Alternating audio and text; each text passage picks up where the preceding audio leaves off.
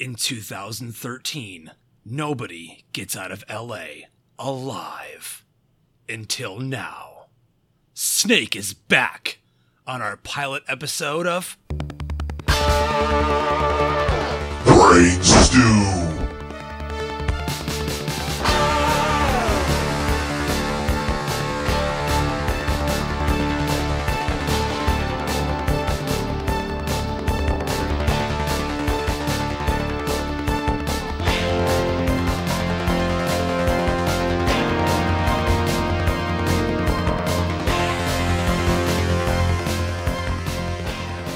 Ladies and gentlemen, welcome to a brand new episode, a pilot episode. The Epic Film Guys podcast presents Brain Stew. My name is Justin. I'd like to introduce my good friend, Jeremy. How's it going, Justin? It's going fucking amazing, dude. I'm like beyond excited right now because we're doing this thing. This is a brand new thing that we're doing, and we hope every single one of you out there are going to enjoy the shit out of it. This is a segment where we'll be talking about horror, cult flicks, and literally whatever the fuck we feel like talking about. That's what this is all about tonight. And of course, we have to be joined by the certified horror guy himself, Gerald of Two Peas on a Pod. Oh, dude, there it is. He's pointing at it right on his wall. He has a plaque. It's there. It says horror guy. What's up, dude? What's up, fellas? Justin, uh, you again? Yeah, me again. We're- we're always like, with the mic together. It's like four episodes in a row, dude.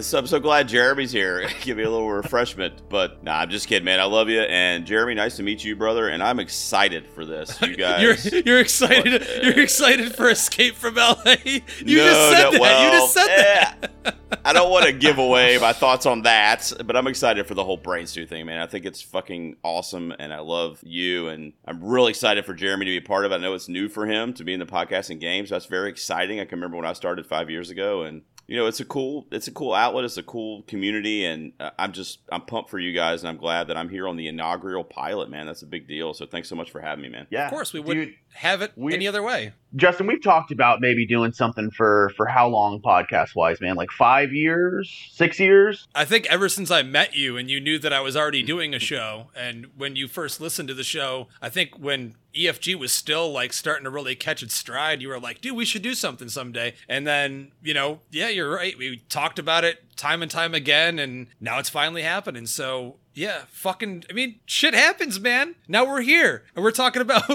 uh, the 25th anniversary of Escape from LA.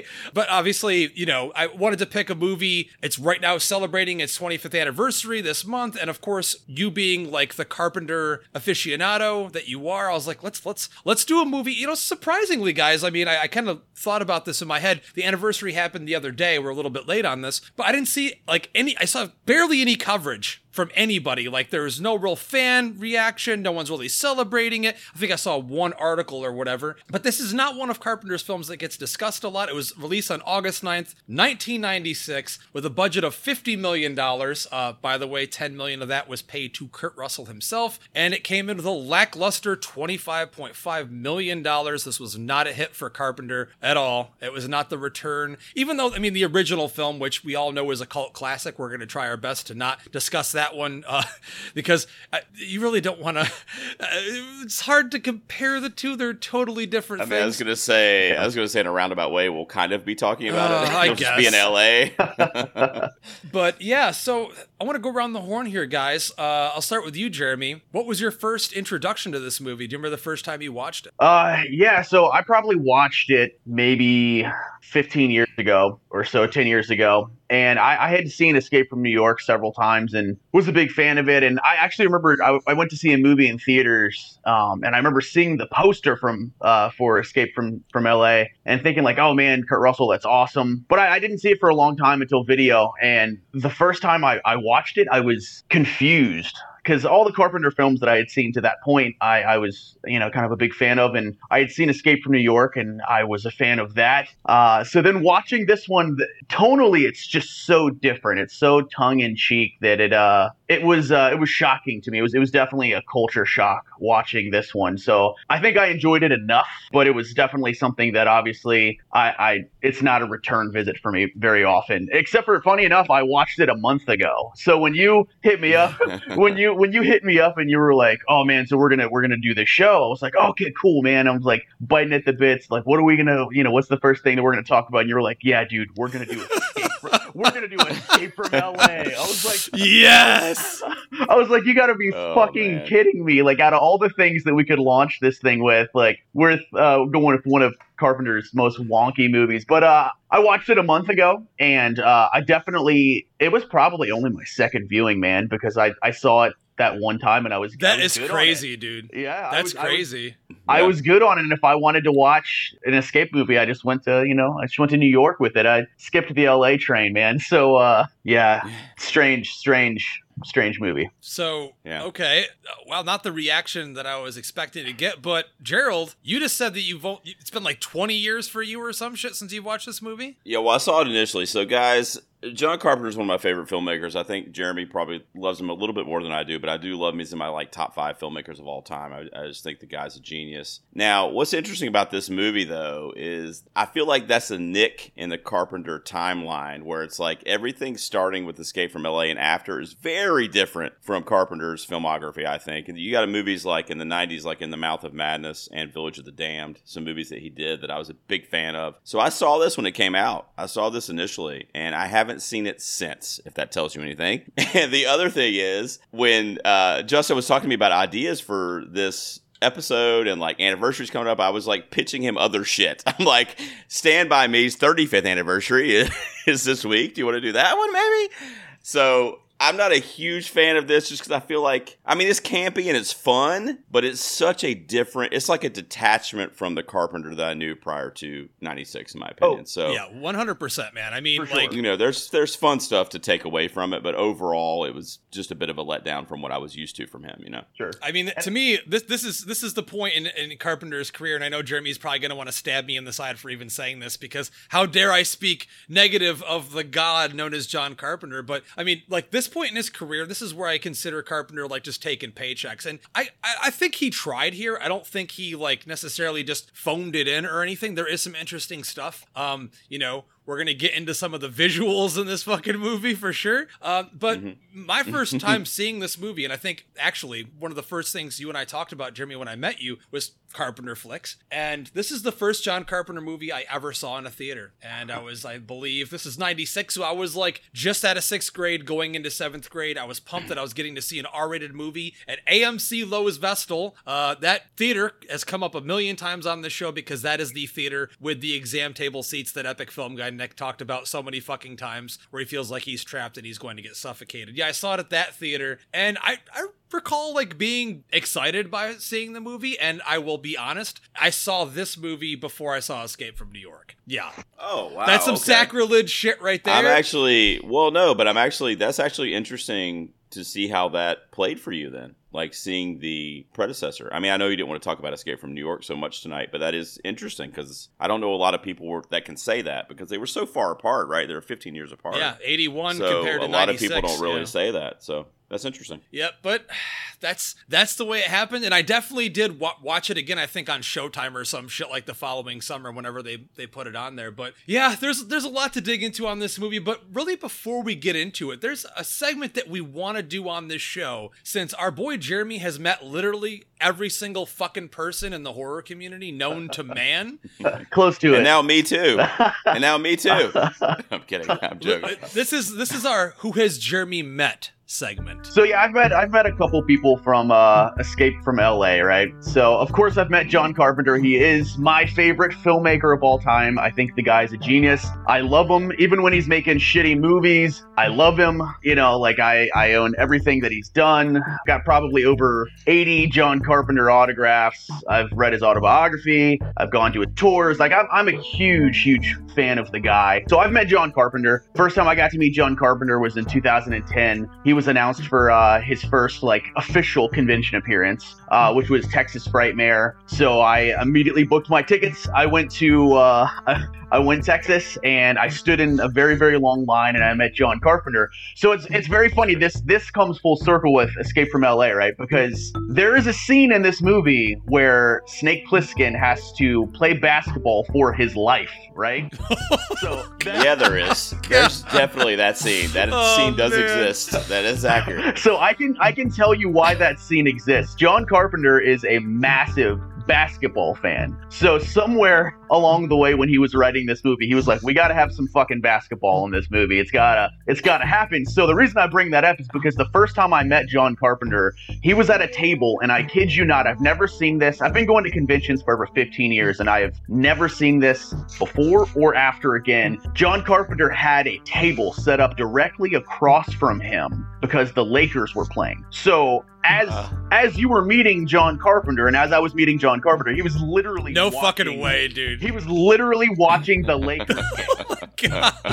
he he That's great. he seriously would, would tell people, hey, hey, gi- give me one second. And he'd watch the, the TV screen. He's like, okay, I'm back. All right, what, what am I signing? What am I doing? But yeah, I just, I, I, I had to, I had to mention that the first time I met him, he was literally watching a basketball game. So that's why that whole thing made it into Escape from LA. I've met, You know, I don't know if I, I don't. I'm sorry to interrupt. No. I don't know if Justin knew that story, but I Nope. honestly didn't know that Carpenter was a basketball fan I, until you I just told knew he that. liked video games. I had no idea he liked fucking basketball. oh, So dude. that's really cool, man. Yeah, he's he's story. huge, huge basketball guy. Uh, in fact, I brought uh, Justin on one of my John Carpenter adventures. It was in Washington D.C. when he was performing with his band, and Justin brought his his wife Danielle, and John Carpenter, as soon as he came out, did not care about us one bit. The first, he immediately locked eyes with Danielle and said, "Oh my God, who brought the babe?" And the biggest smile happened on Justin's face. He was like, naturally. naturally. he said, "That's my Marissa Marisa Tomei is what I call her. I call her Marissa. Oh, there you go. Perfect. Perfect. Just A striking likeness. And I remember, I remember, like she didn't even want to get anything signed by him. She just wanted a picture with him. So you had her get your pumpkin signed by John Yep. Carpenter. So you got Yep. more than one item signed by him at that yes, one I moment. Did. Yes, I Yeah. did. She she hooked That's it up. great, so man. I've met Carpenter. I've met Kurt Russell one time. Uh, I met him. Ooh. I met him. Funny enough, in New York as he was leaving New York to go back home. So he was literally escaping New York when I met him. Um, so uh, when, when I met him, he he said, "Guys, uh, it was just me and I think like two or three other people." And he goes, "Guys, guys, I'm, I'm so sorry. I, I, I'm I'm in such a rush." And I had driven all through the night because I had heard he was leaving, and I kind of got some inside information. So I drove all through the night. It was early in the morning, and I was like, I literally pleaded. I was like, "Mr. Russell, like I drove really far. Can you just do one autograph each?" He was like, "Uh, "All right, all right, all right." So he he went and he went down the line and he signed one each for us. But the funniest thing is, every time he signed one, he goes, "You done," which meant, "Do not ask me for another one. You're done." So he was like, "All right, you done, you done." You just heard a bunch of you done's, and then he was done. But he was he was super super nice. He was just uh he was in a rush. He was awesome. Ain't Busy. busy guy. And the only other cast member that I can think of that I've met is is kind of a, a secret cameo cast member is Jamie Lee Curtis because she was the narrator in the beginning when she was talking about the the current climate of the world about you know what happened to, to L.A. and you know with the president and all the new rules and stuff. That was Jamie Lee Curtis narrating that. Did you know that? I did. I did, feel but like I'm supposed to motherfucker, hold that. on now, motherfucker, your ass has met Bruce Campbell. Oh fuck, you're you're Oh, yeah. absolutely right. Boom. Okay. Boom, right over- I was just gonna. It's just a cameo, but I was gonna say, I was like, I know for a fact you've met Yeah, him because yeah, yeah. before I met That's him, that's where I thought you were going. Actually, Yeah. yeah. Yeah, but yeah. yeah, I knew, no, I, you're knew Jamie right, Lee narrated it, but holy shit, yeah, all right, Yeah, and There then. Bruce, and then Bruce Campbell, and when I met Bruce Campbell, you know, it's it's a bad idea to get something Maniac Cop signed by the guy because he's he's very he, he's very open about it. He uh, he was going through a nasty divorce during the time that that movie was shot, so uh, he's made it public knowledge that if you bring something Maniac Cop to the table, he's gonna give you extra shit. So he he definitely did. Yeah. Well, props to Holy you. shit, for- man! Yeah, props to you, dude. Hell yeah! I mean, this is that's what this, is, ladies and gentlemen. You have no fucking idea the stories that we're gonna get into on these episodes with Jeremy meeting people. He didn't even get into the deep nature of a lot of that shit he was talking about. But we, we got to we got to move along with the movie, of course. Um, course. But I'm looking forward to you telling those stories because I know most of them, and uh, sometimes I forget, and sometimes there are stories like I didn't know some of the stuff you were talking about there. So it's always part of the fun of hanging out with you and getting the history of these fucking random crazy adventures you have and we know you guys are going to enjoy them too because it's you're going to live vicariously through this motherfucker. Not anyone in, on the planet that i know other than you gets to do this shit so we move along to Let's get it. the movie. Yeah this movie was in development apparently for over 10 years and dino de laurentiis had the rights to do it and it just was a movie that apparently russell really wanted to make for a long time. They had wanted to make a sequel together for i mean i think 1986 is when they met and first started discussing it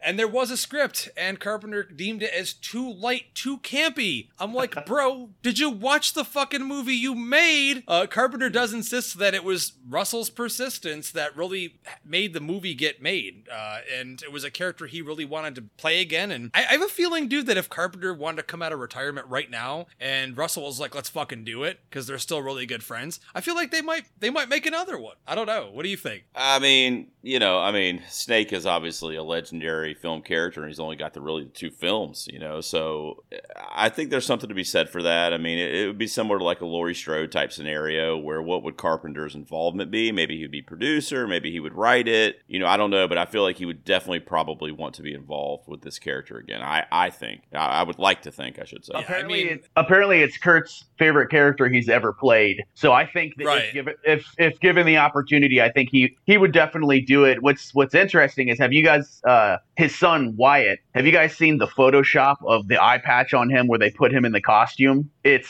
un No, I haven't. it's uncanny, uncanny. Wow. I mean, he looks just like his father at that age. So there's been a lot of crazy. a lot of fans clamoring for uh, for Wyatt to step in and play Snake, which I, I think would be interesting. i would love That's that the dude from uh, Falcon and Winter Soldier, Yep. right? that's right Recently. Yeah, I, Yeah, I would yeah. love that, but unfortunately, I think he came out recently, actually, in an interview, and said like, "I won't be doing remakes of my dad's roles." It's like, fucker, just Bummer. I was like, just dye your hair brown, dye your fucking hair brown, put a patch over your eye. You know, that's your career I mean, path, 'cause- man. What are you doing? Because, dude, like they've been talking about, you know, a remake of Escape from New York for fucking, I mean, at least 15 years. And, like, I think that a couple of names were getting rolled around in the mud in terms of who was going to play Snake. And I'm like, dude, seriously, if Arnold can come back as the Terminator like 15 times, if Stallone can come back and play Rambo, I mean, Russell still looks great, man. He just, you know, Yeah. give him some five o'clock shadow and you know put the patch back on put a leather jacket on him. It really does not take that much effort you know. It, the, the crazy thing about this movie is he was 45 years old when he did this role and i swear to god when he shows up in the first scene he doesn't look like he aged a day. No, he looks not at actually all. in I was better gonna shape. mention that too, he looks in better shape here than he did in 81 It was the same costume. Fun fact that he it was yeah It was. Yeah, he, Yeah. He, he fit in uh, 15 years later, and when uh, in the early 2000s they were talking about doing a doing a remake, and Gerard Butler was actually cast. i remember like that me. oh no Yikes. god Yikes. Yeah. Holy hell. Yeah. I don't even want to picture that. Why did you even tell me that? because, because we're talking about Escape from LA and everything has to upset you. That's why I picked this Oh, movie. man. But I got to tell you guys, when the movie opens though, and I, I, I got almost a little bit teary eyed, you know, knowing that I never got to meet her. Um, nothing makes me more excited than seeing on the screen a Debra Hill production at the opening of a movie. I mean, that's that's something that immediately I'm like, Mm-hmm. No I'm like, like you said earlier, Gerald. I'm, I'm going to do my best to not shit all over this movie. I'm going to try, guys. I'm going to try. But I mean, seeing Yeah. that just at least lends me a hand to say, "Come, come with me." You know, you're at least going to enjoy this on a surface level. Um, you know, as this as the classic Escape from New York theme is playing with a slightly more like alt '90s rock and roll version playing in the beginning here. Um, I love the fact that Carpenter worked on the score with this with Shirley Walker. Now, can anyone here on this panel tell me tr- who Shirley Walker is or anything that they've done? Anyone? Uh, she worked she worked with uh, with Danny Elfman, correct, on some of his scores. That's correct. On Batman 89 and she did the Oh, okay. actual all the scoring and the themes all herself for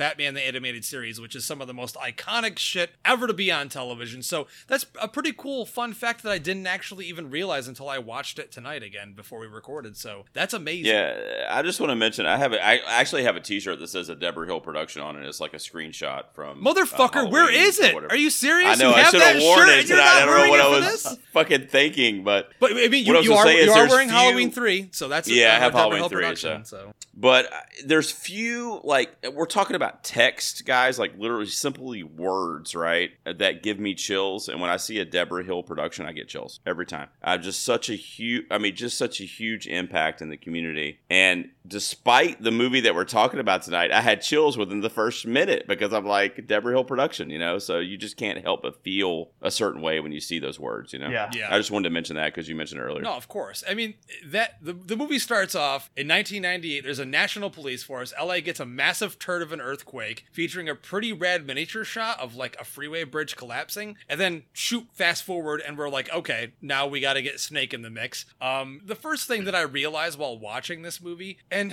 by no means is Gary Kibbe's work here terrible, but I mean, I know Dean Cundey was already off making big dinosaur movies at this point, but he is surely missed in the visual look of the camera work here. It looks, when you compare it to like the nitty gritty, like the way the original film looks, the first film, yeah, I gotta bring it up. It just has this really dark, like, Yep. I mean, they, they've called Dean on many occasions the Prince of Darkness behind the camera uh, because of the way that he shot all those Carpenter movies. Here, this just looks almost like it's a made for TV movie. Am I wrong by saying this? Jeremy, go ahead. It- I'll let you, I know you're a bigger fan, so go ahead. It, it definitely doesn't have that that smoky darkness that I feel like the first one did. Like this one has more a brightly lit orange palette compared to the dark smoky blues that you had with uh, Escape from New York for sure. Um, real quick, I I I, it, would- I would be remiss to not mention that you know you guys are talking about Debra Hill. This was the last time that John Carpenter and Debra Hill uh, collaborated on an original project. Yep, I knew that. I knew that one actually.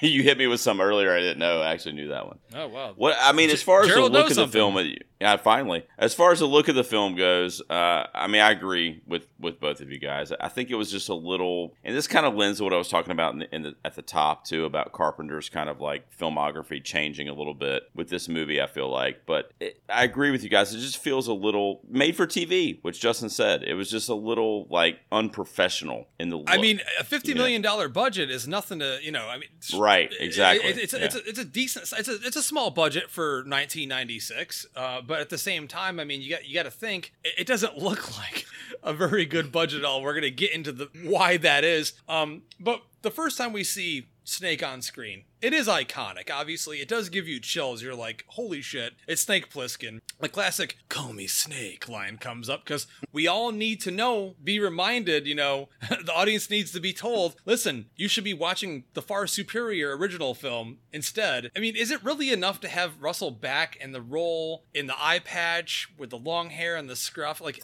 is, is it really making the movie worthwhile? I don't think so. But one thing's for sure, like I said, he definitely didn't look like he aged much and he looks way better here. Um, and then I'm like sitting here, I'm like, dude, oh my god, fucking Uncle Ben is president. Holy shit, I totally forgot about Yeah. this. I thought about that too. I'm like, Uncle Ben is fucking lit, guys. like, what? I didn't remember Dude, he was in this he, role. he 'cause looks like he's it so fucking long, but- hammered the entire movie. He's glassy eyed as a motherfucker here. I'm like, man, he's Yeah, taking exactly. shots of vodka in between takes. I don't even know what's going on there, but Man, Dude, wa- Yeah, watching I- it, watching it a month ago, man, I was like, "Fuck, dude, he looks just like Johnny Cash." That guy, man. Like he does. He definitely does.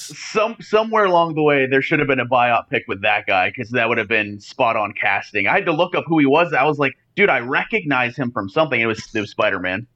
yeah, that's his definitely his calling card. Yeah, and I mean, Yeah, I mean, uh, it was fun to see him. It was fun to for see me, him. you know, it's it got to be weird, but- Obsession, Brian De Palma's film from the '70s, actually, and it's it's a movie that's Yeah. near and dear to my heart. No one ever talks about it, but what I love is the stories. Not necessarily the movie, really, but I mean the stories that De Palma talks about, where they cast him, and he was the only lead guy they could get that would be like a Cary Grant type, and how he overly tanned himself constantly and put on like self tanner. so like all, all these scenes are like shot in these dark, dingy brown rooms, and they'd be like, "Listen, we can't light you. You're the same color as the fucking wall, dude." And here he looks, he looks the same. He's like that, that old like 65 year old dude who's like wrinkled as a motherfucker. He looks like some Kentucky Fried Chicken in this bitch. Um, Yeah, it's crazy because this was this this was '96, and what was Spider Man? 01, right? Yeah, oh two. was it Ocho? 02. Oh, yeah, it's the year that I graduated. That's the year that it came out. Was 2002. That's not Yeah. too. that's not too much of a difference. I'll say he's look, he looks exactly the same. He was, he's Yeah, Uncle don't- Ben. uh, You know, You're right. Yeah. He- Actually, I got to give him props. Then he must have did something in between that time frame because yeah, he didn't really age that bad at all. Right, right. But but guys, we- we, we gotta we gotta get into this right now because I know Let's it's get gonna come up throughout the discussion. But the whole like just because you can doesn't mean you should. I mean, with the budget this thing had, they should they should have never employed CGI for the majority of the shots No. they used in this. I mean, we see it really early on. I don't even know if this stuff looked cool in 1996. I mean, I know this is due to the fact that the employees at the Visual Effects Center that they used, Buena Vista Visual Effects to be exact, had never dealt with computer graphics before. Like apparently, Right. from what I've read, this was their first entry into doing them, and, And it shows. shows. It they absolutely definitely shows. don't know how to do them at all. I I think what has happened with this movie, which is ironic, is that when I saw it in '96, it's laughable. Like seeing it today, it's still kind of laughable, but it's almost like charming in a way because it has that campy cheesiness that you can have fun with, and you can kind of look back and go, "Oh, okay, they didn't know what they were doing." You know, they like you said, it was their first time really doing this, and you can obviously tell that that was the case. They were kind of experimenting with it. I mean, the first movie, and I hate to do the comparison thing, but there was such a gritty, like real grounded feeling in that movie where it was practical and it was you were seeing what you were seeing you know and here they employed a lot of tactics that frankly didn't work and like i said they were laughable and almost cartoonish I mean, Very literally cartoonish. This shit looks like fucking in certain Sega Genesis graphics, scenes. bro. I, I was gonna say Nintendo So- 64. Oh, okay, all right. Yeah. Well, yeah, yeah. perfect, you're probably perfect. right. it was it was like Yeah. somebody at the studio was like, "Well, shit, three years ago they made dinosaurs look real." Like, and guys, just make a submarine and make waves, and you'll you'll be okay. And man, that submarine shot, yeah, it literally looked Oh, like th- that's exactly what came to mind immediately, man. Yeah. I mean, like you got to Yeah. think the Lost World came out a year after this, Yep. literally. exactly yeah You know, so it's Crazy. like, and, and look at the, the work in that. I mean, obviously it's ILM. And they're the ones that kind of broke through with CGI, with The Abyss, and then Terminator 2, and then Jurassic Park. So, yeah, we can't really compare the two. It's not really a fair comparison. But at the same time, I'm like, yo, why did you hire someone that had never, ever dealt with, like, just hire someone that has done something? Video games are, you know, some something along the same lines. But well, you and you and you mentioned the miniatures in the in the open, which are actually pretty cool. Yeah, they are pretty I good, yeah. Like yeah, Uh, why you, uh, the thing that really is frustrating if you're looking at it from like you know a cinematic value standpoint is that they did they didn't need to do it like there was no need That's what I'm saying. Just because you, CGI you here. can doesn't mean you need to. They, they shouldn't Right, have. right. That, that's just my perspective on that. I mean, obviously, ever, this film is known for getting criticized for those Yeah. reasons. But you know what, Gerald? I have to give you some props, my friend. I mean, for for, for coming out and, and, and, you know, batting at the ball and showing some props for this movie. I didn't expect that. I mean, but, you know, I mean, it, you know, it's weird, right? Because if you see something in the moment, you know, like Suicide Squad just came out, for example. So, like, everybody's judging that, like, real time. This is what I'm seeing. This is what's in front of me. But 20 years from now, what do they say about it? Do you know what I mean? So, it, it- we're talking about Escape from LA, and it's kind of like that because it's kind of like when it's so many years have passed and so many advancements have been made, you can look at something like that and go, oh, well, that's kind of cute. That's kind of charming. You know, it's kind of funny, you know, and you have fun with it because of that. But in the moment, you're like, what the fuck are you doing, guys? Like, True Lies was coming out now. Like, look at some of the effects in a movie like True Lies. Was that like a year after this, Justin? I think maybe. It's just like, no, it's that crazy that. That was before this. it was True Lies before was this, before even. this, It was before this. Well, So that's Cameron. you- You, can't. I mean, listen, that's Cameron. So Yeah. that's I a know, totally different but I mean, man. totally different. I know, but you- you can look at some of these projects and just go, you know, you you didn't need to do it. I mean, Escape from New York is a cult classic that was minimal, that did its job. We know it was the same story. yeah. That's Escape from LA. It was the same fucking movie, you know, and it worked. So you didn't need to do all the stuff. There's a lot of really cool sequences in this movie that didn't employ CGI that are some of my favorite takeaways. I from mean, it. I'll tell you And the- I'm sure I'm sure we'll get my there. favorite visual of the entire movie it's when snake gets to la and he's walking down looks like what what is hollywood boulevard and you see up on the theater marquee safe sex no condoms needed. I was like i want to live in that world. Yeah, i want to be there. Please. sounds yes great. please. But at the same time i'm like guys i gotta ask like why does everyone other than kurt russell act like they're in a different movie than Kurt Russell. It's like they're all heightened times 10 and Kurt's doing this laid back, raspy, badass shtick and then they're all like, like you know flailing around, acting like literally they're on cocaine. I mean, dude, AJ Langer, dude, over the fucking top in this movie. She looks like she was sniffing coke in between takes the entire time for the love of Carpenter. But he's sitting there, and he's I'm just a- like, yeah, yeah. I'm gonna let I'm gonna let uh, Jeremy comment, but I think it's funny that I didn't remember she was in this. Like, Dude, I, I seen only know her from so my long. so-called life, dude. That's the I only just thing I know her rewatched. from. I just rewatched that whole show, dude. Like literally last month, I watched all of my so-called life for a, for a podcast. This- and this is on. why I love you. This is why I love you. And I love that show when I was in high school, and I rewatched it to go on this '90s Ooh, Claire uh, Danes. television podcast. See, I, I And I'm like, oh my god, that's Rayanne from My So-Called Life. Like I didn't remember she was in this, but yeah. that's funny 'cause I, I don't hardly remember that show, but I remember her from uh, People Under the Stairs all day long, yes, I remember that as well. all day Yeah. long. And I think she was in a movie Same with uh, uh, was it Meet the Deedles or something like that? I don't know. I think I, I recall her being in in a movie with some Disney movie back in the day. But yeah, I don't know that I watched that show. But uh, the cast in this thing, man, the the cast. I mean, you got Steve Buscemi showing up, you got Pam Grier showing up. You know, you've got yeah, as we mentioned earlier, Bruce Campbell. I mean, the cast the casting is really interesting for this thing, and I think it's you know they they went for something. I don't know but it was like like we mentioned earlier it was like everybody else kind of knew the movie that they were making but kurt russell maybe felt like he was making a different movie. And a, with a lot of the recycled material it's like okay do you think any of that was like studio mandated? Like here's some things that we really liked about you know the previous film and, and we would like you to incorporate it in. Or do you think that when they were writing it they were just like fuck it let's just redo it with a bigger budget. I mean that's been that's happened before uh, you know look Yeah, I don't know, man. I mean, I mean, you have a great point. I, I don't know. I mean, I know this is Kurt Russell's only writing credit, right? Yeah. If I, unless I'm wrong we, there. we can blame him for I it for think- sure and I think maybe there's a fucking reason he didn't pick up the pen again, you know.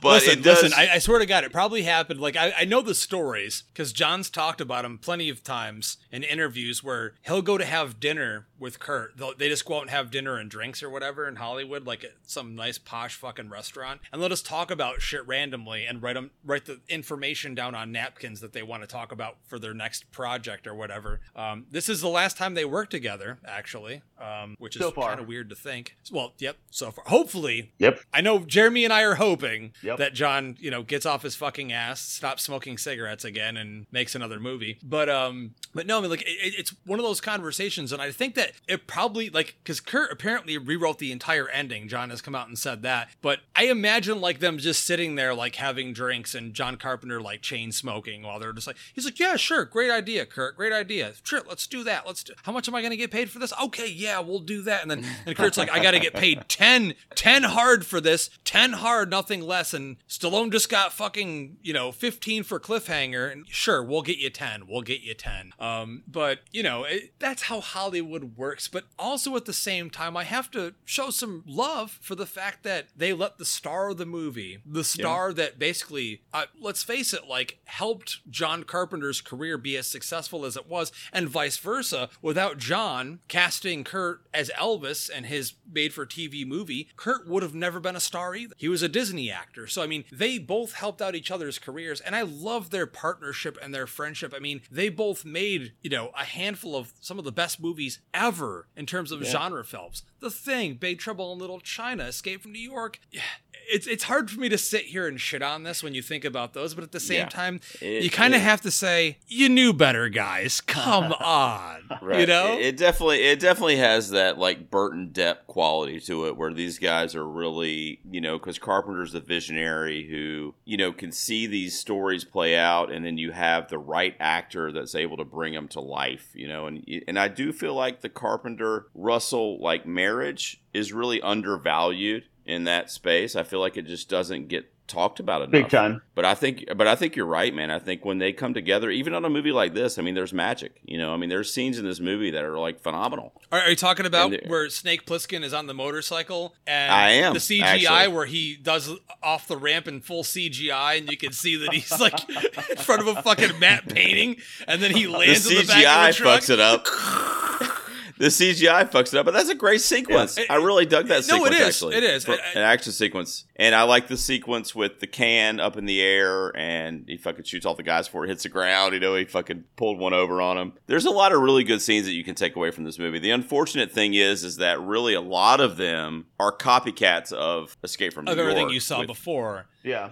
with different things. You know, I mean, this up from L.A. Basically. this is a fun movie. I mean, no matter how you look at it, i- is it groundbreaking? Did it did it did it change the game? Absolutely not. But this is uh, you know, if you go into it just for entertainment value, I think it achieves that. I think it's entertaining. I think it's a fun movie, and you know, ultimately, it's not the first time in Hollywood that we pretty much get a bigger budget sequel that's actually a remake. I mean, look at Evil Dead 2. That was pretty much hmm an absolute remake of the original, except for just much Right. much like this one, they added the comedy in, and the, and the budget was higher, and they The humor. yeah, and they, they could do other things um, with it. But you know, it, it's it's interesting because this is the only sequel that John Carpenter ever directed himself, and I I, I feel like he had he maybe asked himself, you know, okay, do I want to do a straight up, you know, attempt at, you know, doing something better or what can I do to change it up? And it really re- this movie reminds me of Texas Chainsaw Massacre 2, right? Cuz it's tone like Mhm. Texas Chainsaw 2 is tonally different from Texas Chainsaw, but it's the same director, right? But Right. Tobe Hooper made that decision when he made part two. He was like, you know what? I'm going to do it as a satire. I'm going to go over the top with the comedy. I'm going to amp the violence and the gore up. But it's it's it's the same filmmaker, same cinematic universe, if you will, but completely Different tone, different tone, right. man. So it's just it's interesting. It, I, it is, and I want to ask you, both you guys, do you think Carpenter did that consciously? Because when I was watching it today, and I literally just watched it like four or five hours Right. ago, I'm thinking to myself, did he mean to like buy into the campiness of it at the time as much as he did, or are we looking at it now in 2021 going, okay, you know, you missed the mark back then, but now it's hilarious. Yeah. Or do you think Carpenter like purposely kind of bought, bought into this campiness, cheesiness factor? What do you guys think? I think he bought into it absolutely. Um, and he's gone on record as saying that it's the most fun he ever had making a movie, um, and that he had an absolute blast. And he's even gone on record as saying that this that movie, Escape from L.A., is better than Escape from New York. That's He- right. He did say that. That yeah. is on record. So I, I think that he made the movie that he wanted to, and it was a conscious decision for sure. Cool. Yeah, that that quote is insane. I'm just going to read a little bit of, off for our listeners here. Carpenter reflected that Escape from LA is better than the first movie. He said 10 times better. It's got more to it. It's more mature. I think some people didn't like it because they felt it was a remake, not a sequel. He's like, they're essentially the same movie. They both have their strengths and weaknesses. I don't know. You never know why a movie's going to be, make it or not. People didn't want to see Escape at that time, but they really didn't want to see The Thing in 1982. You just wait. They've got to give me a little while. People will say, you know, what was wrong with me? We know what was wrong with you, John. You wanted a paycheck. But I, you know what, though? Like I said earlier on, guys, you got to give him credit for being honest. John, as Always. you know, always straight up. He's never lied. He doesn't give a fuck, dude. I- when he wants to take No. a paycheck movie, he does, and he doesn't care about it. You know, he just does it. It's funny that you say that, man. I was at a Monster Mania that he was at, and I was sitting down in the Q and A. This is on YouTube, so all the listeners can check this out. Uh, just type in John Carpenter Monster Mania Q and A. And about halfway through the Q and A, someone in the audience, you know, gets the microphone. It's their platform, right? They get their moment to shine to ask John Carpenter personally a question, right? So, what does this fan of John Carpenter do? They say, "Mr. Carpenter, I really loved Escape from New York," and he said, nodded his head and thanks. And he goes, "Escape from L.A." And he paused and he goes, "What happened with that?" And John. True, true story. It's, on YouTube. Oh I, God, I. I was there in person, dude. You could have heard a pin drop. John Carpenter, without skipping a single beat, said, fuck you, and flicked him off. He goes, next question. I was like, that is the rock star John Carpenter that I fucking love, man. Dude, but it's a testament to it's a, it's a testament to having fun with what we love, right? And he loves film and he loves filmmaking, and he had a fucking blast with this Yeah. movie. Like his his quotes speak to that, and frankly, the movie speaks to that. I mean, it's not a good movie. It's not like a well made masterpiece. Do you know what I mean? But you could look at it and you could go, well, Carpenter and Russell had a fucking blast making this. It's a, it's you a fun And, and, movie. and- yeah, I mean Russell made 10 million off of it. Um, I'm not sure what Carpenter's paycheck looked like. I mean, in terms of the fact that it made not even half of its fucking budget back, not even let alone knowing what the marketing costs were or anything like that. Um, but yeah, it, it's it's true. I mean, you got to give it credit for it being like a, a passion project. The two of them, knowing they're great friends, uh, it is laughable like almost all the time for me, like literally. Um, I was- I gotta sit there and think about so much of this shit. I'm like, ladies and gentlemen, one of the most atrocious sins to ever be committed in the history of cinema, the surf scene, which at times definitely looks worse than Jeremy. It looks worse than fucking Nintendo 64 and Oh, yeah, PlayStation 1 graphics. That scene is What like fucking fuck Nintendo, that, maybe some? Atari shit. I'm like, dude, listen, I get it. I, like going back to what I said earlier, they didn't even know how to do You did- CGI. You didn't need to do it, Yeah. guys. It- Kathryn Bigelow did Point Break like five years earlier. It looked fucking amazing. Dude, The even tsunami. even even a Yeah. movie now. We're in 2021. Even a movie now, if they were to do like a fake surfing scene, people would probably still make fun of it because they're like, "That's a fake wave, dude." I could tell they're not really surfing, and you're totally right, man. Because Point Break just celebrated its anniversary a couple weeks ago, and I rewatched it, and holy fuck, they had real people doing real surfing. I mean, why? Please tell That's what me I'm saying. why. I, I'm Jeremy, why? Uh, We're waiting. Gonna, you know what? I'm, I'm going to harp back to what you said, Gerald, man. Is some of it to me now that it's so much time has passed when I go back and I watch it, you know, like I said, I watched it a few weeks ago.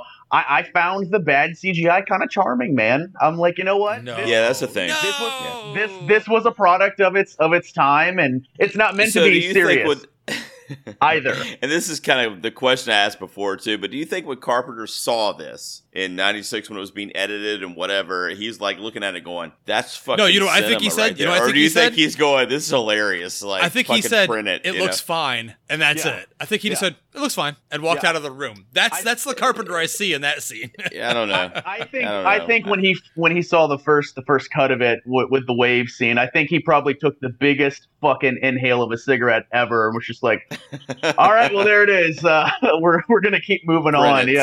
Yeah, Yeah. Uh, you know, I don't know. I mean, Jeremy, it's one of those things where it's like, did the filmmaker know? And that's the thing, what maybe we'll never know. Like, because seeing it, especially since it hadn't really been utilized as much in 96 and seeing it, then maybe, maybe in his mind, he's like, this is fucking awesome that we could create this, you know, basically digital. oh, well, I'm pretty sure actually going but back seeing to it it. now, it just looks so much, di- so Yeah, much different. I you mean, know? if you look back at it in today's terms, I don't think Jeremy Carpenter had really used CGI at all up until that point. Really, did he? I don't think Not- he used CGI at all. sparingly. You know, you had little things, um, you know, here and there, but I mean, nothing. I don't think anything had to this point had been special effects heavy in his career. But I think again, it Right. it, it it suffers that Jurassic Park thing, right? All of a sudden, you can see that there's this new technology out there, and everybody wants to harness it. You know, and, and I say Jurassic Park, but you know, obviously T two came before that, so you know, it was hot on the heels of these these innovators and these people making these incredible movies. So I think that I think that that it was definitely a reach of his. He was like, I'm gonna have fucking hang gliding. I'm gonna have surfing. Oh god, the hang gliding. I'm gonna have Holy Lord. I'm gonna have hang That's some Wizard of Oz shit. surfing, motorcycles. You know, we're gonna do this, this, that. So I think that when he Uh, when he was writing it, he was just having a blast thinking of these special effects, not knowing how well it was going to be achieved. I will say Buscemi's face when he looks over and sees Kurt Russell on the wave is the reaction of all of us. You nailed it, motherfucker. You nailed it. And Perfect, perfect. Yeah. What the Dude. fuck is this, guys? I gotta say, guys, I had totally forgotten about the fucking hang glider scene. Oh, And I gotta say, you guys ever go to like a, a, a cheap Mexican restaurant where like they have those cheap, shitty like sunset paintings on the wall that look like they let their Oh, yeah. five year old paint Yes. on the wall? Yeah, Um, ether every week. Dude, they literally look like they're hanging in front of a ceiling in front of a cheap painting like that shit while they're on those hang gliders. And they're like Yeah. looking over at each other. And you can, I I mean, even on my TV, like on just the, the whatever version I rented earlier, because I don't own the movie. And I never will, ladies and gentlemen. Uh, but you can see, you can see the wires. Wow. You can Spoiler see the alert. Wires just hanging off that shit. And apparently, I don't know if this is correct or not. This is just some bullshit that I read online. That that was a sequence inspired by the flying monkey scene from Wizard of Oz. I was like, really? So that would be that, that would I ring true with what you're saying in terms of Carpenter just going, hey, let's just write this thing as big as we can, and like we'll make it as well as we can with the budget we have. Yeah, I mean, you could kind of see that at least. Like when you said it, it kind of makes uh-huh. sense. Like I kind of see the Well, flying. they, they, they my come in with these but- gliders, dude. So Yeah. so Danielle didn't watch the movie with me. She said she had never seen it, but she didn't care, right? So she Did co- you see New York? yeah, she loves New York, but she came out. What is she? She she no, what? Listen, she already knew that I was going to shit on it. She's like, "You're going to make fun of that All movie because right, Jeremy's okay. coming on." So whatever. But but she she came out with the gliders and she's like, "That looks stupid," and just walked into the other room. and Oh, she there just you said go. she There just you have your and she just glanced at it. I'm like, she didn't even watch the whole scene. She just looked at them like floating in front of that shitty matte painting. Like while, Yeah. while Steve Buscemi, you can see that he's harnessed in. It's like, Yeah. okay. Uh, I don't know, man. I I, Wow. I I loved it, man. I loved that that scene. I I think it's okay, you know, being a, a film fan to say this is not a good movie, but it is a shit ton of fun. And, I, and I'll tell you, Justin, you you said you'll never own it. Uh, if I can own Ghost of Mars, I can own Escape from L.A. And I Listen, I that's own- actually accurate. I own both. I own both. Oh, Wow. You'll, you'll, you'll, Nice. you'll be the one friend that I know that owns uh, Ghosts is a, is the second Carpenter movie I saw in theaters. So, Poor guy. Poor guy. uh, So- and, and, and I know, Wow, and I, and I know, you and were I off know to a you rough want to start. mention the trivia Yeah, though. I know you yeah. want to mention I'm- this. I'm, I'm Go itching, ahead, man. I'm itching for it, man. I'm itching for it. So funny enough is that Carpenter and Russell had planned to do a third escape movie, and uh, that's what Ghost of Mhm. Mars was. Ghost of Mars was actually supposed to be Escape from Mars. So at the end of this movie, and spoiler alert, you know when when Snake turns off the power to the entire planet, right? He was going to be extradited to Mars. So. When you watch Ghosts of Mars, which I don't advise doing, by the way, it's the one. Car- Please no, don't. please don't. it's the one Carpenter movie that I absolutely cannot get through. However, it is interesting if you if you do watch some of it or the trailer or whatever you do. Uh, Ice Cube, his character Desolation Williams, in the first draft because the, the script was already written for Escape from Mars. He's actually wearing the same costume as Snake Plissken. The same costume. The only difference is instead of wearing the the black and gray camo pants, I think his were like a reddish tint. But he's wearing this he's wearing the same exact costume um, and was rewritten from Snake Plissken. So that horrible, horrible atrocity known as Ghost of Mars was supposed to be the third I've escape seen it one time. That's enough. I was like, holy That's it. fucking Gerald, did you see it in the theaters or did you watch it? No, home? no, no. I saw it much. See, later. I was the Yeah. see, I was this kid like AMC theaters in Vestal, like where my grandma would come in, buy the ticket for me, and they would just let me in. But I remember both of these movies, seeing them, and I think from Escape from LA uh, had a pretty decent audience. It was like a matinee because it was summertime or whatever, and I was off school. Dude, Ghosts, not a fucking peep in that theater. No one was there. But I, but I was an Ice Cube fan, man. I, like Friday was one of my favorite movies, and I'm like, Yep. yes, Friday in a John Carpenter movie. Um, Exactly. I remember but- feeling the same way. but yeah. I mean, like, there, there's a lot of stuff that's questionable here. I mean, like, you cast Pam Grier, and then, uh, and I'm not, again, it's acceptable in today's terms, but you have Pam Grier play like a, a tranny, Carjack dude, Malone, like, right. and then Carpenter like lowered her voice. yeah, couple this was right before. It's- this was right before her renaissance too, with with Jackie, Jackie, Brown. Brown, she's brilliant, stuff. Jackie Um, Brown. So it's, it's kind of weird you to know, have, like, she's- yeah. Yeah, she's an ultimate queen, dude. I absolutely love her, and I, I actually, again, and Jeremy touched on it earlier, but for the campy factor, I actually enjoy her character in this for that reason because I have to think of it in terms of '96. Would they make it now? Well, no, No. definitely they wouldn't. They, They, wouldn't be do it now. To. They wouldn't touch Dude, it now. pitchforks would come out and fucking people will be with their Right. torches and shit burning the place down. Right. But I just, But for me at least, it's not as bad as I thought it would be. You know, what I mean, just it, it uh, play out as bad like, as uh, It's a little rough. That's a little I rough. get it, but um, no, I get it. You got to be careful with that stuff, and I get it. But I, I do love her. So regardless of the voice and all that, it was awesome to see her, and that she was part of kind of the climax, and you know, well, that that climax we- hero we, moment. We kind of got to cover that here. For me, I felt like the end action sequence is really substandard. I mean, we're talking about how much fun this movie is, but the knockdown drag out fight between S- Snake and Cuervo, it's kind of lackluster. It's kind of like Yeah. non-existent in a lot of way. I agree. Uh, it lacks any real impact or wow moment. I mean, dude, he dies legit like from one gunshot and just literally flips over and falls on the ground. Like that's how my kid, that's how my kid would play dead if I told her she was gonna play in third grade. Like play dead, honey, and she'd go, I'll let uh, Jeremy comment, but I think that the larger, and again, we're not trying to take Escape from uh, from LA a little too seriously, but I think maybe the overarching like narrative here is not him against Cuervo, but more like him against the system, right? "No, Like, I damn, get it. I know, I know the So I don't Gerald. think- right, I know, but I'm, I'm just just saying I'm I don't dude, think they want to spend a lot movie. of time. Give me a good know, fight. but I'm just saying Cuervo's not like a big bad to me. Do you know what I mean? I He's a nothing, more of like actually. Yeah. But that's why I wanted. That's why I wanted to see system. Snake like fucking chop his head off or something, put it on a stake, Yeah. blow him away or something. But no, we don't get. I mean, to me, I, I'll ask you guys, but to me, you know, Cuervo is basically the Duke in the first movie. Yeah. I mean, it's Ex- the same except for shit, a less you know? I mean, a less intimidating version of it. And you know what's funny about Cuervo? exactly. What Cu- Cuervo looks like Jesus Garcia from A Nightmare on Elm Street. Like the whole time I That's watched, the whole time I watched that movie, I'm like, fuck, that looks just like him. They look like the same person. Or Nick Corri, if you're looking at the credit list of Nightmare on Elm Street, because he changed his name for that.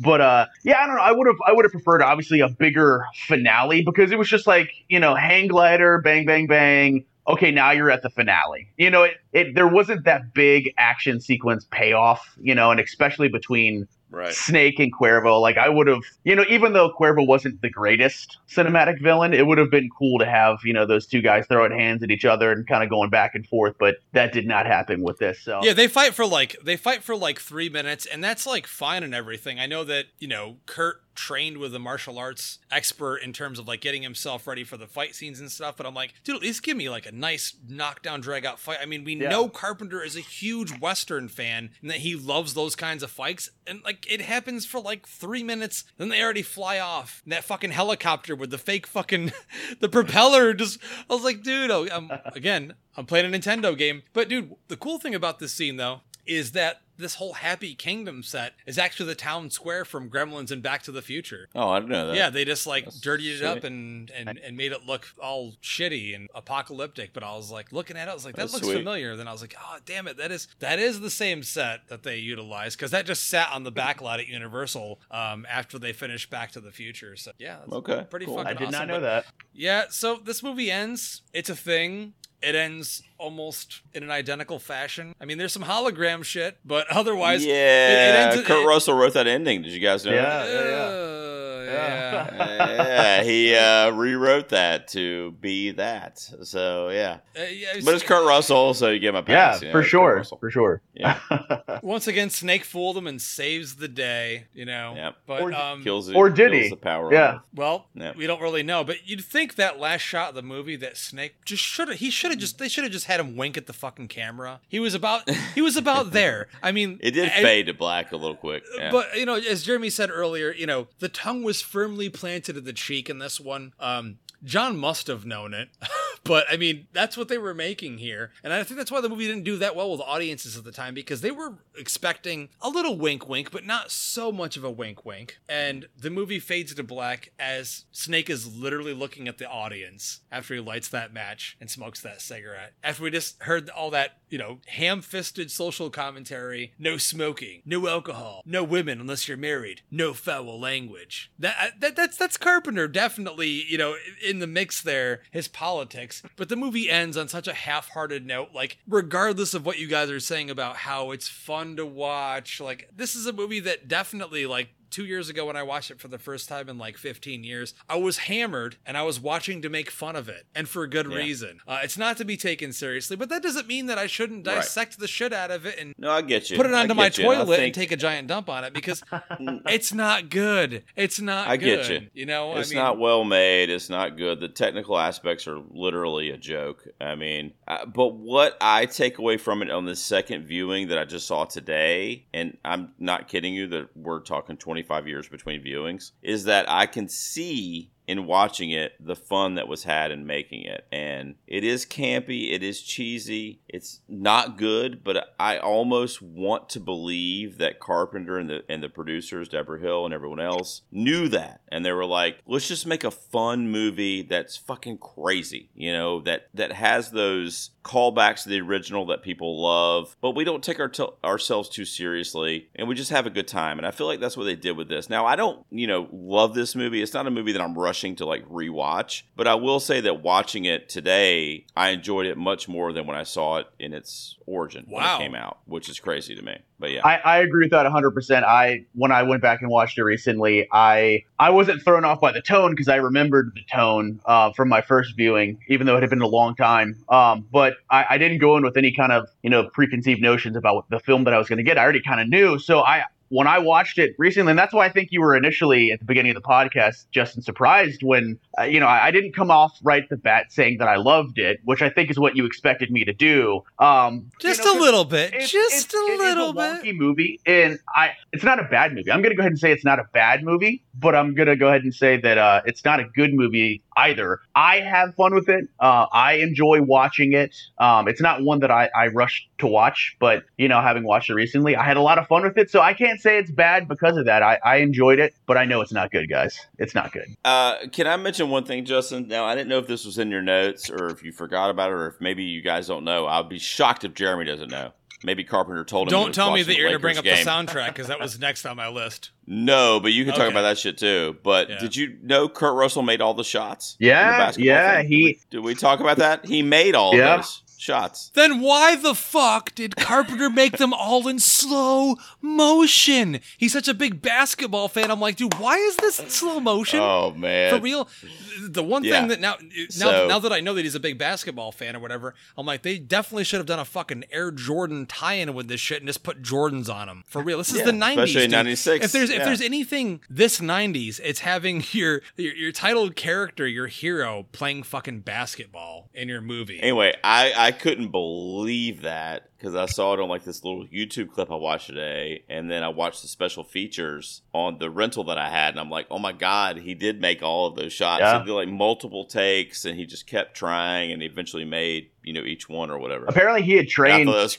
crazy. he trained really hard apparently and and went went after it so you know despite this being a, a cheesy schlock fest man he he obviously you know he took he Yeah. took it seriously man he put he put the time into uh to to learn the martial arts to you know become a bas- Yeah. a basketball master so Yeah, sure, yeah. that's pretty rad yeah, the, And by the way, by the way, the basketball thing, that whole scene, you guys know, is a mirror of the wrestling scene. of course, yeah. First, so Yeah. same shit. But, but, but They're instead of a, a, you know, snake a the nail very end, infested you know. bat going towards his head by a Yeah. giant beast, they're just like, yo, motherfucker, shoot some hoops. Right, right. There's, I mean, think about it. There's nothing more LA than that. That Yeah. that's literally what it is. But um, I, I had to make a brief mention for sure because when I was a kid, um, the theater that I used to go to, the AMC Loews, back in the day, it closed I think in around 2012. There was a Coconuts music store literally right next to it. So when you would leave the movie, if you liked the soundtrack or you wanted to like buy a poster or shirt, they'd have the merchandise there. And when I left, I I wanted this soundtrack. Dude, the soundtrack for this movie, you know, let alone the Shirley Walker John Carpenter score, Stabbing Westward, White Zombie, Zombie, Tool. This this soundtrack has one of my all-time like top 10. I know what you think about this band, Jeremy, but I don't give a fuck. Um Deftones is my favorite band of all time. Can't Even Breathe, which is one of my top 10 Deftones Oh, that's a good songs,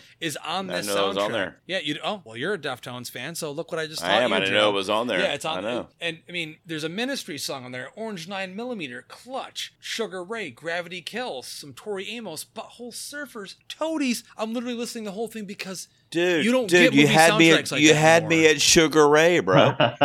you had me at Sugar, dude, Sugar Ray. Ray was heavy as fuck before Fly came out, dude. yes they were That's actually true. Yes, they That's were. That's actually true. Yeah. There was some good rap metal shit, but um, so, so there's that. But I'm gonna sum up this movie with a line. That Snake, he, mutters it in his first appearance in this movie. They tell him what his mission is, and he's like, That sounds familiar. And I'm like, No shit. That's because this movie is literally a remake of the first movie with a new setting and some new cares. I totally get where you guys are coming from. This is the kind of movie where, yeah, I'll, I'll sit late at night, have a few drinks, and enjoy making fun of it. Do I legitimately enjoy it or appreciate it? Definitely not. But also, much like I said about Coming to America earlier this year, you know, the sequel to a classic from the 80s they should have never done. Um, you can see that everyone involved had fun, that they had good intentions, and that they just wanted to do it because they could. And that makes total sense. And that's why I appreciate the effort that went in here, but this is not a good movie. And yeah, I'll never own it. So we're going to get into this, ladies and gentlemen. So this is the pilot episode of Brain Stew. There's no more one out of 10 on this segment. We're not doing ratings that way. It's going to be really simple. Either you trash it or you treasure it. That's it. So, Gerald, do you trash Oh, me it first. or do you treasure it? Oh man. Uh, you know, this is tough, and I was telling you the pre-recording because you just have to fucking do one or the other. you know, you can't do the old five or six out of ten. You know, I'm gonna say because here's the thing, man, is that I want to say that I can sit down and do a double header with Escape from New York and Escape from LA and go through a journey right? And just have uh, so many different visually things thrown at me, literally, when we get into LA. Am I right? Possibly animation, even. We'll see. But, uh, you know, you just kind of ride that ride, but also it kind of tells the story of Carpenter's career because Escape from New York to me is one of the pinnacle films from the like just renaissance in his career when he was making some of the best movies that I've ever seen, especially to come out of the 70s and 80s. And then this movie, you get the other side of that where it's fun, it's schlocky, it's campy, but it's not good filmmaking. Uh, you know, you mentioned cashing a check, which that could be argued, but it's still a Carpenter production, right, or a film. So I'm gonna treasure it. I'm gonna treasure it, Justin, because I don't want to live in a world where I'm never going to see. I knew your ass would do this. Russell I and fucking Peter ass- Fonda riding a I'm goddamn right now. wave and catching a knew Cadillac, brother. I so. I I. I have to. Now, if I was grading this, it would be middle of the road. But I, if one or the other, I have to treasure it. So that's well, where I'm going. That's why I wanted to make it hard for you. Yeah. I wanted to just. It was tough. I wanted you to grab your balls and squeeze on them a little bit and see how hard they were and be like, ah, how much do I like Yeah, this? yeah. All right, so there it is. Gerald's treasuring this. Jeremy, trash it or treasure it? like I said earlier, man, I, I can't I can't say this is a bad movie because I enjoy it, but I also can't, you know, in good faith say it's a it's a good movie either. However, I, I have a, a ton of fun seeing, you know, Kurt Russell chew the scenery, uh, all the elaborate backgrounds in the movie, some of them CGI, some of them, you know, practical. Um, we could we could nitpick this thing to death, um, as as we did and, and as everyone the general public does, but I'm gonna have to say I treasure it, man. I I I enjoy watching it, man. It's it's it's a fun watch, so treasure all the way. Well, y'all already know what I'm going to say. We didn't sway you. No, no, no, no, no, no. and I wish I could say that I treasure it. Um, but maybe when I was in, you know, sixth grade and I saw this movie, I was like, wow, dude, that hang glider scene looks so fucking cool, man. Yeah. But not now, you know. What nope, happened it's to you, a it's a Justin? trash it. I'm, I'm throwing it in the, the garbage. I'm lighting this shit on fire and saying never again. I mean, listen, maybe, maybe Oh, when I'm on a man. binge and you know I've had like at least three quarters of a bottle of Tito's, and I'm like, ah, maybe Escape from LA sounds really good tonight. Just like another bottle would sound good at that point in time. It's a bad decision. Don't do it, ladies and gentlemen. It's not worth your time. Watch the original Damn, bro. instead. I'm just saying this. This is You want to live in a world where you never see Escape from LA again, man. That's, I don't know. That's fine because I got to see. It on, right. That's because I got to see it on 35 millimeter opening weekend, and I got to say that, and half the people listening to this are like, "What's 35 millimeter?" So yeah, Hmm. I'm that guy. Shoot me, burn me at the stake. No, it is what it is. good, So that's it, ladies and gentlemen, for our first episode, our first pilot episode of Epic Film Guys presents Brain Stew. we fucking hope you loved it. And if you didn't, tell us how much we sucked, and then we want you to listen more, like all the time. this is going to be an ongoing thing. Jeremy, seriously, this has been a long time coming. Yes, it has. How, how you feel, man? Dude, I feel I feel good, man. And just talking about movies, hanging out with some buds, I love it, man. You know, I, I live for this. When when me and Justin go, you know, on car rides to our different adventures, whether it be you know going to meet celebrities or you know movie stuff, uh, people that happen to ride with us on these trips, they hate their lives because they literally they'll be in the back seat, and me and Justin, if it's a six hour car ride, me and Justin are talking six hours, nothing but movies. So this is kind of what that felt like, man. Just just shooting the shit and debating movies. And funny enough, man, is most of the time we don't really agree on a lot of the same movie stuff. So this this should be interesting. Oh wow, okay, that'd be cool. That'd be like uh, Justin and Nick all over again. then. Oh yeah, that's what I live never, for, man. That never went well, That's man. I- that you never know, went you know, well. me, me and me and the sauce, me and the god of podcasting. You know, he for some reason has really good taste, and he agrees with me on everything. And even when he disagrees with me, I- I'm really persuasive, and I end up making him sound like he already agrees with me by the end of the episode. and then I Look- love everything. So Yeah, there it is. Well, Gerald, that's why I knew this whole trash it or treasure it thing would not work for you because you're going to treasure everything. ah, no, god damn fucking everything. But that's it, ladies and gentlemen. And you know, Gerald, for those of our listeners, like literally, if they're brand new or whatever, have never heard of you your two P's, tell them where they can find you on social media and to listen to your show. Well, look, man, my life is a fucking shambles right now, so I'm on a bit of a hiatus uh, from podcasting. I'll just kind of be releasing stuff when I can. So the easiest thing to do is just go to two peas on a pod.com. That's T W O spelled out. They can subscribe there. They can uh, go over to my YouTube channel, and I'm going to be dropping movie reviews. You know, maybe two or three times a month, so they can check those out and uh, give me a follow. But I'll I'll be back in the game as soon as I can, Justin, as you know. So Wonderful. And we hope to have I'll you back around. here on Brain Stew as well. Uh, as you guys know, this is going to be an ongoing segment on the Epic Film Guys channel on our streams. That does not mean that the regular Epic Film Guys show is gone by any means. Um, the more we have more information in terms of what that's going to entail, we'll give it to you. Saucy's been doing lots of stuff at Alamo Drafthouse. And, you know,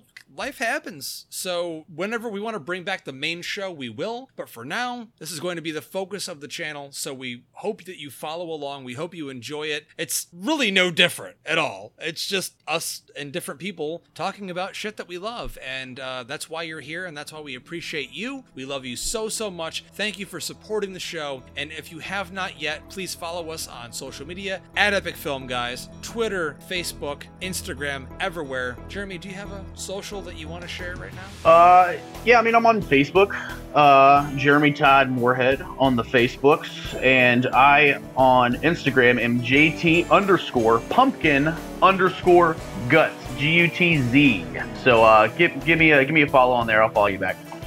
Pumpkin, dude! I just literally bought this disgusting vanilla bean pumpkin, fucking zero calorie shit from Home Goods to put in my coffee today, and I almost threw up. But I'm ready because, ladies and gentlemen, pumpkin shit is out. Gerald's been drinking pumpkin beer tonight. He's There drinking a pumpkin That's beer, the Jacko right Jacko, here. Right, now, and I see Dunkin' Donuts is I think uh, the 23rd or 24th, and Starbucks is the 18th. So I'm sitting here literally like all my Halloween shit's already out, man. I've already got the orange glow behind me here. I'm so ready for spooky season. And what's better for spooky season than fucking brain stew, dude? Oh, I thought you were going to say Escape from LA. I'm like a lot of. That's like things. full. No, We're going full I know better. I know better. I know better here. But, ladies and gentlemen, thank you so much for listening to this pilot episode. We appreciate you so much. And that's it. That's it. That's it. That's it. That's it. Drink and enjoy your movies. Good night.